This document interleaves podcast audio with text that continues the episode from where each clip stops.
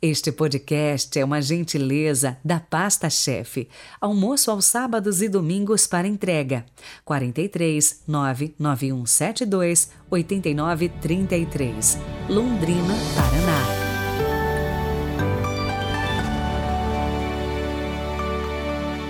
Quarta-feira, 20 de julho de 2022. Bom dia, bom dia! Olha, pessoal, Hoje eu quero pedir uma ajuda para aqueles que nos ouvem através do Spotify, que seguissem a gente também no YouTube, para que o nosso canal também cresça. E é bem fácil fazer isso. Então, se tiver um tempinho, dá uma força lá para gente. O canal se chama Peregrinos do Rocio.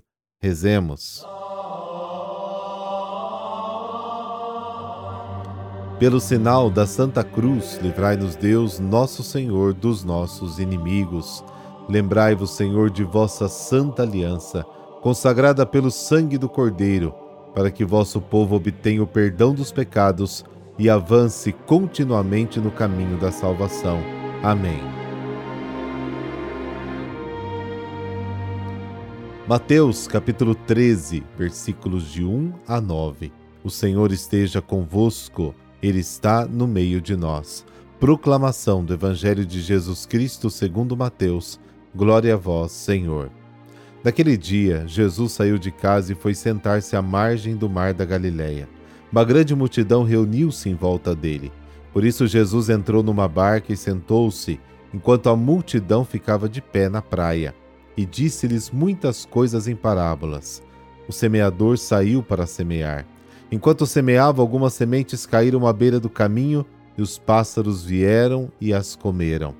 Outras sementes caíram em terreno pedregoso, onde não havia muita terra.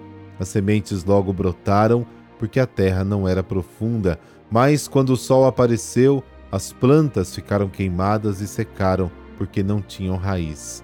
Outras sementes caíram no meio dos espinhos. Os espinhos cresceram e sufocaram as plantas. Outras sementes, porém, caíram em terra boa e produziram a base de cem, de sessenta e de trinta frutos por semente. Quem tem ouvidos, ouça. Palavra da salvação. Glória a vós, Senhor.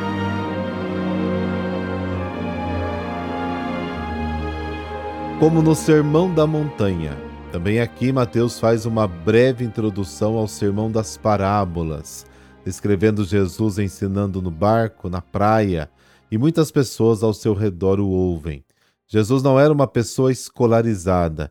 Ele não havia frequentado a escola secundária de Jerusalém. Veio do interior, do campo, de Nazaré. Sem pedir permissão às autoridades religiosas, ele começa a ensinar as pessoas. E elas gostam de ouvi-lo. Jesus ensinava sobretudo por meio de parábolas. E já ouvimos algumas delas: pescadores de homens, o sal, a lâmpada, as aves do céu, os lírios do campo, a casa construída sobre a rocha. E agora, no capítulo 13, as parábolas começam a ter um significado particular. Servem para revelar o mistério do reino de Deus presente no meio do povo. E aí, a parábola da semente tirada da vida dos camponeses. Naquela época não era fácil viver da agricultura.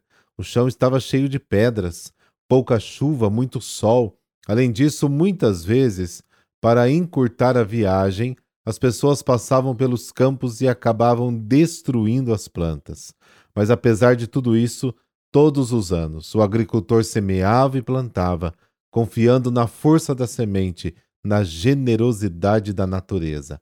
A parábola do semeador descreve o que todos sabemos e fazemos. A semente é lançada pelo agricultor e cai no chão. Uma parte cai no longo caminho, outra parte cai entre as pedras e espinhos, e outra cai em terra boa, onde, conforme a qualidade do solo, produzirá 30, 60 e até 100.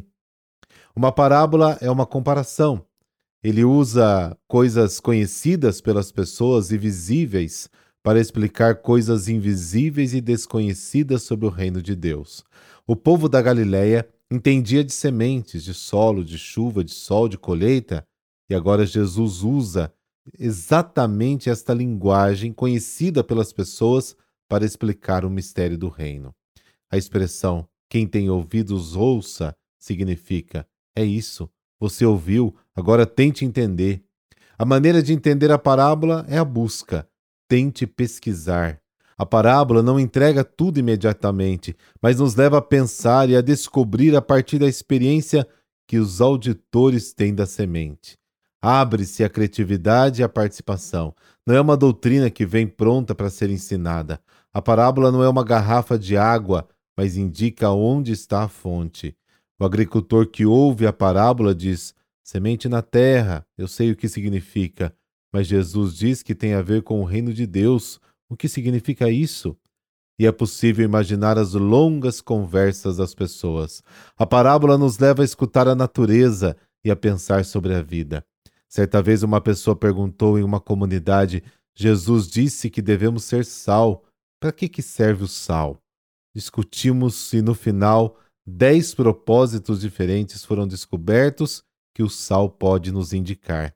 Então, tudo isso foi aplicado à vida da comunidade e descobriu-se que ser sal é difícil e exigente.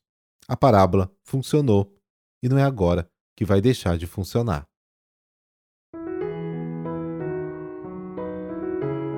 Santa Margarida de Antioquia. Ela nasceu no ano 275 em Antioquia da Psídia. Órfã de mãe desde pequena, a filha de um sacerdote pagão e idólatra. Margarida tinha tudo para jamais se aproximar de Deus.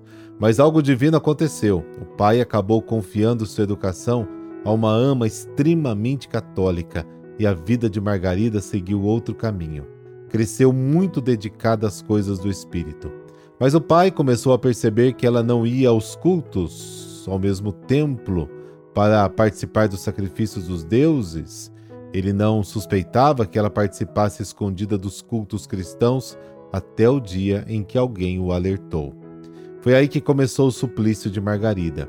Ele exigiu que ela abandonasse o cristianismo. Como ela se recusou, primeiro lhe impôs um severo castigo, mandando a jovem para o campo trabalhar ao lado dos escravos. Depois, como nem a força fazia a filha mudar de ideia, entregou às autoridades para que fosse julgada. O martírio da jovem Margarida foi terrível. Diante das autoridades, negou-se a abandonar a sua fé. Começaram então os suplícios físicos e psicológicos. Margarida foi açoitada, depois teve o corpo colocado sobre uma trave e rasgado com ganchos de ferro. Diz a tradição que a jovem ainda foi queimada, jogada num rio gelado e finalmente decapitada. Ela morreu no dia 20 de julho de 290, com a idade de 15 anos, e a fama de sua santidade espalhou-se rapidamente pelo Oriente e pelo Ocidente.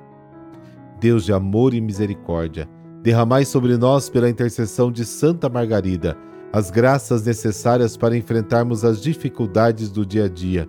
Que o nosso sofrimento se una ao de Cristo crucificado e nos aproxime cada vez mais das glórias do reino do céu. Amém. Desça a bênção de Deus Todo-Poderoso, Pai, Filho, Espírito Santo. Amém. Boa quarta e não se esqueça de seguir a gente lá no canal Peregrinos do Rocio. Até amanhã.